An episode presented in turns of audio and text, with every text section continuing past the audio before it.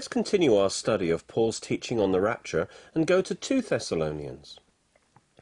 Verse one says, "Now we request you, brethren, with regard to the coming of our Lord Jesus Christ and our gathering together to him." Clearly the subject under discussion is the rapture. Verse two, "That you may not be quickly shaken from your composure or be disturbed, either by a spirit," which is a false prophecy, "or a message," a false teaching, "or a letter, as if from us, to the effect that the day of the Lord," the tribulation, "has come." Remember that in First Thessalonians five, Paul clearly defined the day of the Lord as meaning the tribulation, and it makes no sense that he changed the meaning of this expression in his second letter. Many assume here that the day of the Lord refers to Christ's second coming in glory, but that makes no sense, because the idea that the second coming had already happened would have been silly. Jesus taught that when he returns, the whole earth will see him in his glory. Paul's disciples were well taught and wouldn't have been disturbed by such reports. Some translations try and make it make sense of this by translating it as that the day of the Lord is at hand. That is, it's about to happen. But this violates the normal meaning of the Greek word used here. Also, the day of the Lord here cannot mean the rapture, for they were not troubled that the rapture had come, because it obviously hadn't come. Neither were they troubled that the rapture was about to come, because they would have been very happy about that, not troubled. The only meaning that makes sense and is consistent with other scriptures is that the day of the Lord here is the tribulation. They were being troubled by people saying that the tribulation had started. Some even used Paul's name in vain, saying he'd written a letter to that effect. Naturally, they were troubled by this, for Paul had taught them that the rapture would be before the tribulation. But now this hope was disturbed by this report that they were now in the tribulation without being delivered from it by the rapture as they had expected to be. In the next verses, Paul puts them right by affirming the pre-tribulation rapture. First, he told them not to believe this false message. In verse three it says, "Let no one in any way deceive you, for that day," that's the day of the Lord, the tribulation, "will not come until the apostasy comes first, and the man of lawlessness is revealed, the son of destruction." Now, much confusion has arisen around the word translated apostasy, which affects the whole meaning of this verse. Other translations have it as falling away. The falling away. It's the Greek word apostasia. Its basic meaning is simply departure. In fact, the oldest English translations translated it as departure. Now in First Timothy four, Paul does talk about a departure or falling away from the faith in the last days, referring to apostasy. Perhaps the translators assumed he was talking about the same thing here and so translated it apostasy. But this is an unjustified assumption. It does not say that the departure in verse three here is a departure from the faith. It simply calls it the departure. Paul is talking about a specific departure, but he doesn't tell us what this departure is and what it's from. Therefore, he thinks it should be obvious to the readers, as if we should know which departure he's talking about. He can't have assumed that they knew it was the departure from the faith that he had described to Timothy, as First Timothy hadn't even been written yet. Since he doesn't specify what this departure is, the rules of interpretation dictate that we should look in the context of the previous verses to see what this departure is. Since he doesn't explain it in the verse, it must be clear from the context. So let's translate this verse in a way that helps us to keep an open mind on this issue. "For the day will not come unless the departure comes first." If we look in the context, it becomes obvious what this departure is. Not only is there a departure there, but Paul had underlined the fact that it was the main subject under discussion. It, that's in verse one, where he says, "Now, brethren, with regard to the coming of our Lord Jesus Christ and our gathering together to him." What departure is he talking about? Clearly, it's the departure of the church from the earth in the rapture. So we can now translate verse three as follows: "Let no one in any way deceive you, for the tribulation will not come unless the rapture comes first, unless the, de the departure of the church happens first." It's a plain statement of the pre-tribulation rapture. The whole passage now makes sense. He's confronting the false teaching that they were in the tribulation by saying that was impossible, because the tribulation cannot start until the departure of the church. Clearly, the presence of the church on earth prevents the tribulation from happening, and Paul explains why this is the case in the next few verses. We know from other scriptures that the start of the tribulation is marked by the rise of Antichrist on the world stage. Daniel nine twenty-seven says that Antichrist is revealed at the start of the seven years when he makes a covenant with Israel. When the first seal is opened in Revelation six, he's the rider on the white horse, going forth to conquer. So the tribulation starts with the Antichrist being revealed. So the Antichrist will only be revealed after the rapture. And it also says this in two Thessalonians three. Let no one in any way deceive you, for that day, the tribulation, will not come until the departure comes first, and then the man of lawlessness is revealed, the son of perdition. They were worried that the tribulation had started, which means they would have to face the Antichrist. Paul's answer was that the tribulation will only start and the Antichrist will only be revealed after the departure of the church, so they won't be there for the tribulation or Antichrist. Thus the rapture happens first, followed by the tribulation when Antichrist will be revealed. In verse four, Paul describes what Antichrist will do when he becomes world ruler at mid-tribulation, who opposes and exalts himself above every so-called God or object of worship, so that he takes his seat in the temple of God, displaying himself as being God. Next, he explains why the Antichrist can't be revealed until the church is removed. It's because the Holy Spirit, through the church, is a powerful restraining force against the spirit of Antichrist. Verse six says, "And now you know what restrains him," the Antichrist, "so that in his time he'll be revealed. For the mystery of lawlessness is already at work. Only he who now restrains him will do so until he's taken out of the way. Then that lawless one will be revealed." There is a restrainer, you see, holding back the revelation of Antichrist until he's taken out of the way. Paul does not directly identify the restrainer by name, which means it should be obvious from the context, as good communication requires. Other theories, such as the restrainer being human government, have little basis in the context. Remember from verse one that the main subject of the whole passage is the rapture, the taking away of the church from the earth. Therefore, when verse six and seven talk about the restrainer being taken out of the way, it must refer to the church. This makes perfect sense, for the church is God's agent in the earth, set in opposition to the spirit of Antichrist and holding it back. By definition, the spirit of Antichrist tries to oppose, deny, and replace the truth of Christ. It is the church that is called to proclaim and exalt Christ in direct opposition to the spirit of Antichrist. So what restrains the Antichrist now is the church, or more precisely, the Holy Spirit through the church. That's why the restrainer is described as both a what in verse six and a he in verse seven.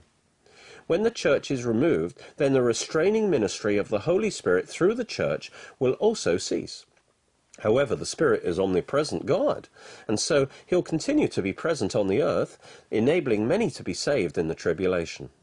These verses fit perfectly with verse three, which said that a departure of the church must happen first, and then the Antichrist will be revealed. Verse seven and eight says that the restrainer must be taken out of the way first, and then the Antichrist will be revealed. Both verses talk about the removal of something, and in both cases the result of this removal is the revelation of the Antichrist. So they must be talking about the same event. In other words, the departure of the church from the earth is the same as the taking away of the restrainer. Paul's logic now is clear. First, he said the Antichrist cannot be revealed until the church is removed in the rapture, verse three. Then he explained why this was the case.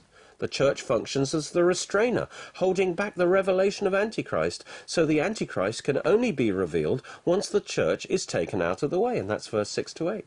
Once the removal of the restrainer is identified as the rapture of the church, then everything fits together perfectly, and it becomes clear that this passage teaches a pre-tribulation rapture. Any interpretation of this passage should be tested against verse one, which says the rapture is the main subject. Alternative explanations don't even mention the rapture after verse one, showing that something is wrong. The passage finishes by describing Antichrist's destruction at the second coming of Christ. Verse eight. Then that lawless one will be revealed, whom the Lord will slay with the breath of his mouth and bring to an end by the appearance of his coming. We now go on to the teaching of Peter and see that he also taught a pre-tribulation rapture. He speaks of the morning star, which is a picture of the rapture. Second Peter one nineteen, he says, "We have the prophetic word made more sure, to which you do well to pay attention to, as to a lamp shining in a dark place, until the day dawns and the morning star arises in your hearts." This describes three lights or manifestations of Christ. First, his light shines through the prophetic word. If we're living by the light of God's word, we'll not walk in darkness. Peter says we must live by this word until the day dawns and the morning star arises in your heart. There are two different future manifestations of Christ's glory mentioned here. First, the day dawns at sunrise, when the sun lights up the whole world. This is a picture of the second coming of Christ, when all will see him in his glory. Malachi four two describes the return of Christ as the rising of the sun of righteousness with healing in his wings. But shortly before the dawn, when it's still dark, there's another light that rises into view called the morning star. It's actually the planet Venus, or the star Sirius, and it's a sign heralding the coming dawn. Only those who are awake will see this light. In Revelation twenty-two sixteen, Jesus said, "I am the bright morning star." So the morning star is a manifestation of the glory of Jesus. Also in Revelation two twenty-eight, Jesus promised believers, "I will give him the morning star." So again, this is a manifestation that is only given to believers. Also notice that Peter says, "The morning star rises in your hearts." That is, in the hearts of believers. This is different from the glory of Christ covering the whole earth. This is a manifestation of Christ's glory that originates in the hearts of believers. So while the world is sleeping in the darkness before the sunrise, when all see Christ's glory, there will be a special manifestation of his glory given to believers only. He will appear to them as the morning star, and his glory will arise in their hearts. So the morning star speaks of the glory of Christ manifested to and in believers in the rapture, before the second coming. His glory will be manifested within us and shine out of us. Let's now see how the book of Revelation confirms also the pre-tribulation rapture. In Revelation one nineteen, Jesus gave John an outline of the whole book. He says, first, write the things which you've seen, and that's the vision of Christ in chapter one. Second, and write the things which are now. This is the church age, described in chapters two and three, that is described by his seven letters to the seven churches. And then third, he says, write the things which shall take place after these things. These are the things that will take place after the church age, which is chapters four to twenty-two, which include the tribulation, the second coming, the millennium, and the eternal state. The seven letters of Revelation two and three give Christ's guidance, warnings, and promises for the believers in the church age. In particular, Revelation three ten clearly promises the church a pre-trib rapture. He says, "Because you've kept the word of my perseverance, I will also keep you from the hour of testing, that hour which is about to come upon the whole world, to test all those who who dwell on the earth." And that's a description of the tribulation. Some say we will go through the tribulation, and here God promises to protect us while we're in the tribulation. But many believers will be killed by the Antichrist in the tribulation, so I'm not sure what kind of protection they're talking about. Notice he does not just keep us from the test or trial in the sense of protecting us in it. He says he will keep us from the very hour of trial, from the very time period itself. This trial will come on all those who dwell on the earth, so the only way to be delivered from it is to be removed from the earth.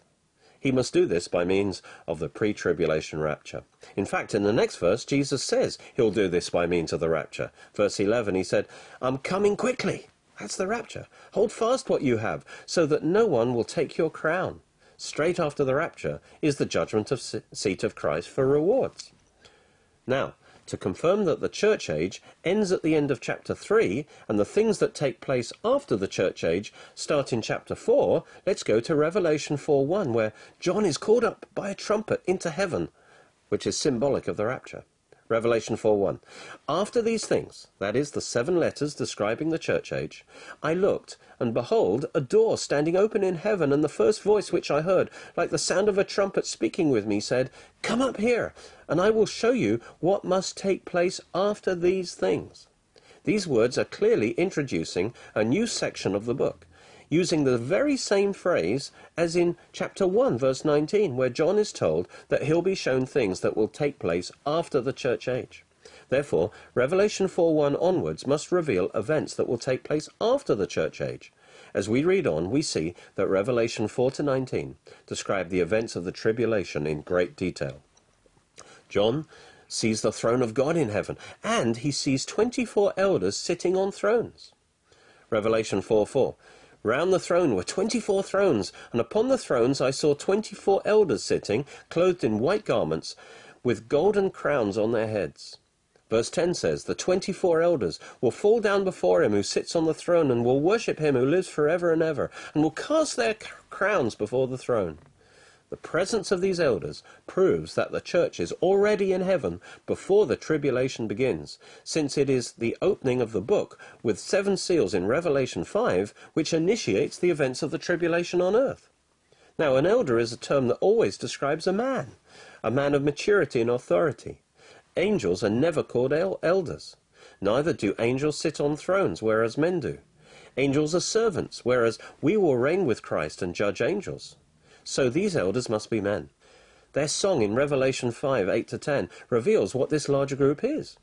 The twenty-four elders fell down before the Lamb, having golden vials full of odours, which are the prayers of saints. And they sung a new song, saying, You are worthy to take the book and to open its seals, for you were slain and have redeemed us to God by your blood out of every kindred, tongue, people and nation, and have made us kings and priests to our God, and we shall reign on the earth. First of all, notice that the elders sing about how they have been redeemed by the blood of Christ. Therefore, they are redeemed, resurrected, and rewarded men. Second, they represent a larger group of people who have also been redeemed, and who are from every nation, and who are kings and priests, and who are destined to reign on the earth. This is clearly a description of the church, so these elders must represent the whole church. Another confirmation, they're men, is that they call themselves royal priests, which are men representing other men to God.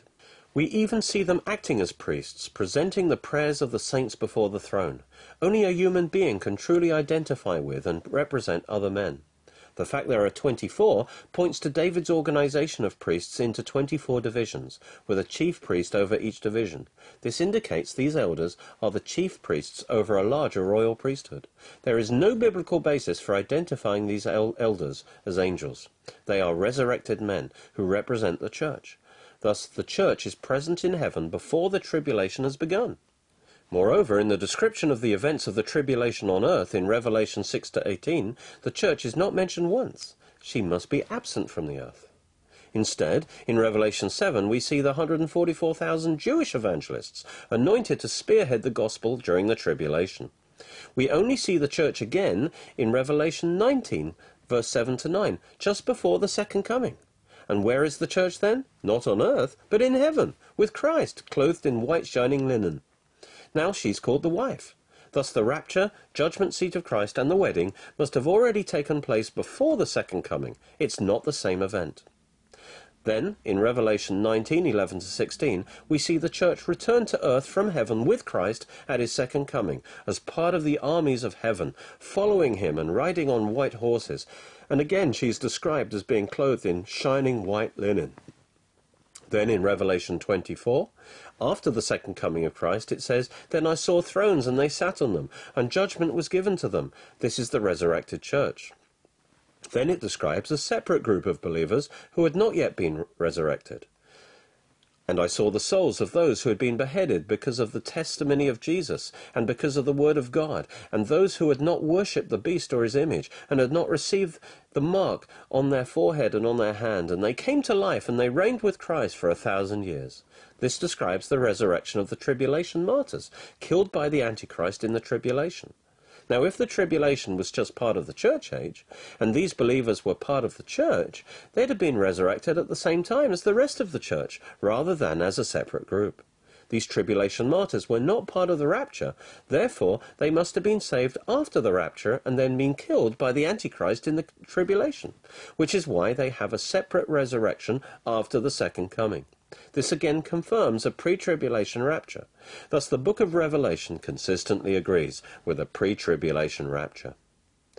There are four main issues on when the rapture will happen in relation to the second coming of Christ. Interestingly, the first three views acknowledge the power of the wrath argument, that the church has been promised deliverance from divine wrath, and so they agree that the church will be raptured before the, his wrath is poured out on the earth. But they differ from each other on when God starts to move in judgment during the tribulation. Therefore, the first three views all see the coming of Christ as being in two phases. First, he will come for his church in the rapture, and then months or years later, he will come with his church to the earth in power and glory. The, this concept of two phases is supported by the great differences in the descriptions of the rapture and the second coming, indicating they are two distinct events rather than two different aspects of the same event. This is similar to the Old Testament prophets, seeing both the first and second comings of Christ. Often prophecies of the second coming come right after prophecies of the first coming, as if it might all be part of one big event. Nowhere does it explicitly say in the Old Testament it's two comings, separated by a long time, but now it's obvious to us that the two visions are so different they must be two separate events.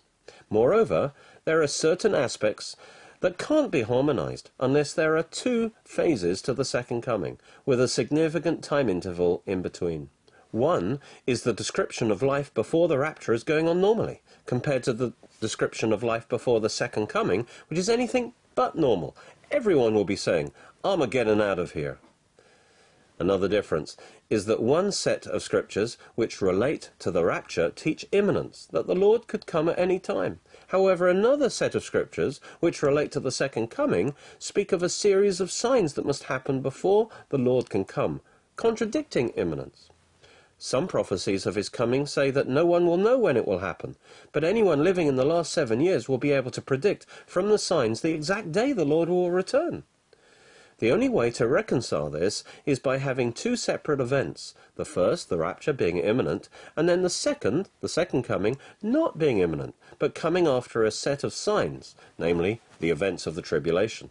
When Jesus returns to judge the earth, he will remove all the unbelievers from the earth by death, as the parable of the tares and the judgment of the sheep and goats makes clear, and as in the days of Noah.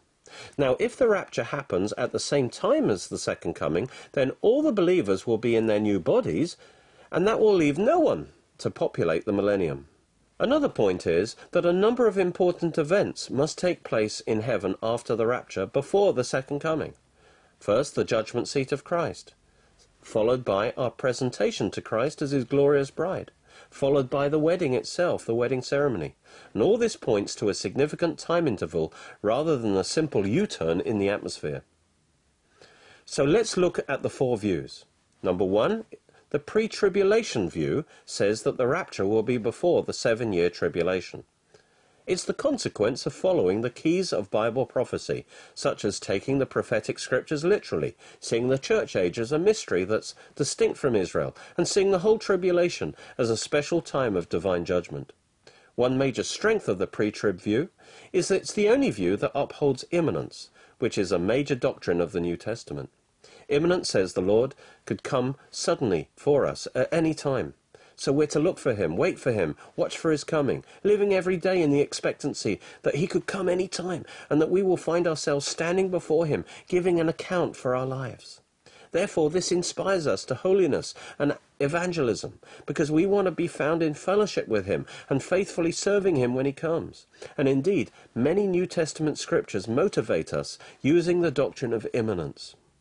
None of the other views preserve imminence, because if the rapture is at the end of the tribulation, then I know that Jesus can't come for at least seven years. Likewise, if the rapture is in the middle of the tribulation, then he can't come for at least another three and a half years.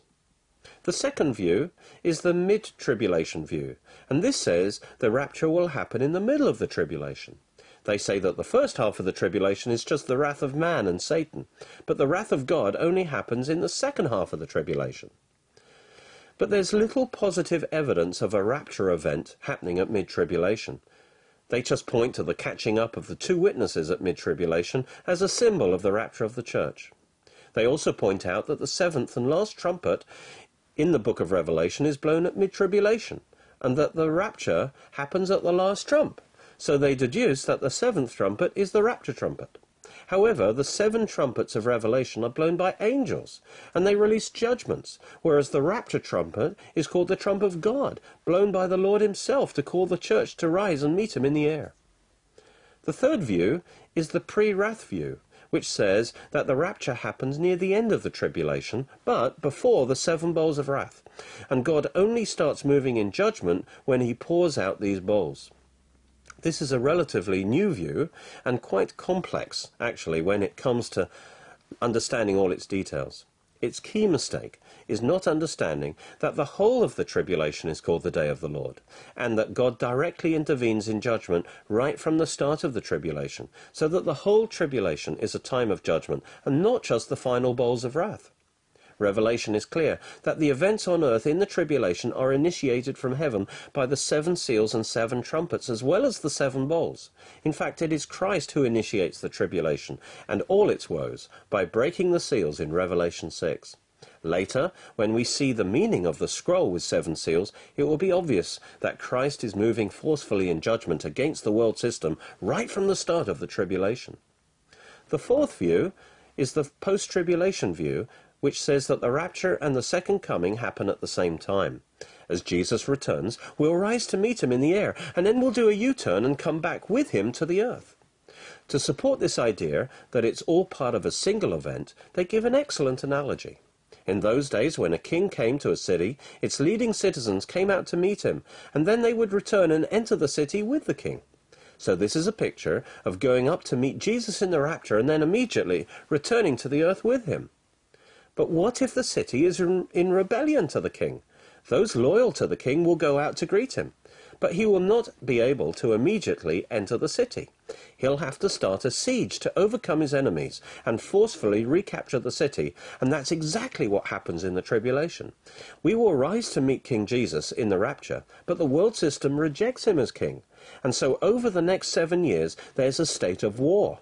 When Christ opens the book, which is the title deed of the earth, he's asserting his right as owner to possess, to repossess the earth and evict the evil tenants. He wages war by first withdrawing his mercy from the various areas of the world system, by pulling the plug on them, and second, by releasing direct judgments from heaven, as with the trumpets.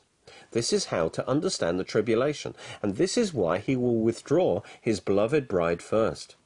Now Jesus has the power to destroy his enemies in one day, so why take seven years before he finally finishes the job at his second coming?